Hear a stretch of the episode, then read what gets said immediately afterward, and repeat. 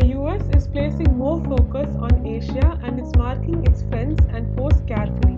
The nation views China as a competitor and is seeking to build allies to contain the threat of China. In an unusual move, the Trump administration declassified a national security document about the Indo Pacific region about 20 years ahead of schedule. In this document, the US places great importance to its relationship with India and wants to build on it. Why is this important and what lies ahead for the Indo US relationship? Hello and welcome to News Explained. I am Nivedita Varadarajan. The US Strategic Framework for the Indo Pacific, which was framed in 2018, talks about the challenges that the US faces in the region and builds a strategy to overcome them. It talks about the need to restrain the increasing influence of China in the region, contain North Korea, and promote a liberal trade order. In this podcast, we take a look at how the US is planning to take on China and the role it sees for India. The document shows that the US wants to ensure that China does not use its industrial policies and unfair trading practices to distort global markets and harm US competitiveness. It also wants to counter China's information campaigns and encourage Japan, South Korea, and Australia to play a larger role in the security issues in the region. It also seeks to improve the US's ties with these nations and work together with other nations like Thailand and Philippines to uphold the rules based order. According to this document, the US believes that India can play a major role in countering China economically and strategically. India's preferred partner on security issues is the United States. The two cooperate to preserve maritime security and counter Chinese influence in South and Southeast Asia and other regions of mutual concern, the document reads. The policy framework said that its objective was to accelerate India's rise and capacity to serve as a net provider of security and major defense partner, solidify an enduring strategic relationship with India, underpinned by a strong Indian military able to effectively collaborate with the US and its partners in the region to address shared interests. It is no secret that China has repeatedly faced Trump's ire over the past years.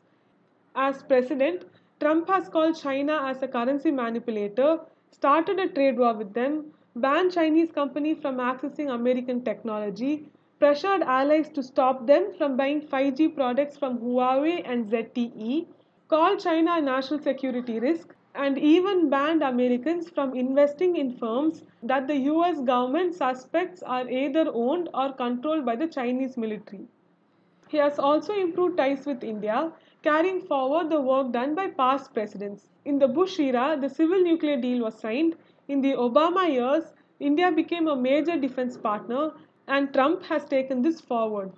In the Trump era, this defense relationship grew.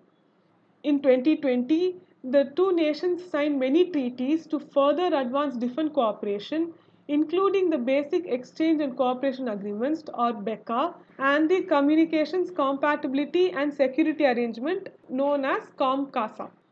Over the decades, the two nations have built a good relationship economically and politically. Every US president since Bill Clinton has visited India, and India has grown strategically closer to the US compared to ever before the US is India's top trading partner, while India is the US's ninth largest trading partner. The two nations traded goods worth $92 billion in 2019. It is of little surprise that the two nations want to further increase cooperation. The US can help India in certain ways. The nation can help deal with Pakistan's terrorism, counter Chinese aggression, and provide much needed technology in critical sectors. The US, along with other partners like France, has supported India's bid to join the Nuclear Suppliers Group and reforming the United Nations. It's not like India doesn't have many things to offer the US. Many of India's foreign policy goals align with the policy measures listed in the document. India is a strong player when it comes to the Indian Ocean region and has good ties with small island nations like Maldives and Sri Lanka. The nation is also actively expanding its presence in Southeast Asia and Africa.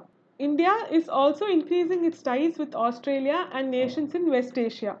India has been focusing on maritime security and has brought up the need to have a rules based order in the South China Sea in many occasions. The nation is in a unique position to boast of having good relationship with Iran, Saudi Arabia and Israel. Not many nations can say that. You may say that Trump is going to leave soon, so why does this even matter? Well, Trump might be leaving soon, but the incoming Biden administration is likely to build on the nation's relationship with India. Biden will also focus on the greater Indo Pacific region and counter China. Biden was one of the important leaders who helped push through the Indo US nuclear deal. Some of Biden's top advisors, like incoming Secretary of State Antony Blinken, is an internationalist. Let us also not forget that Biden has promised to take on China. This means that the US will continue to take a hard stand on issues related to China. Let us be clear here. It is not like India and the US will agree on everything. In the coming years, there's likely to be tensions on a variety of issues, including data protection, India's high tariff and trade barriers, and other issues like US's relationship with Iran and uh, US leaving Afghanistan. But let's not make any mistake. The Indo US ties are set to become stronger in the Biden era and beyond.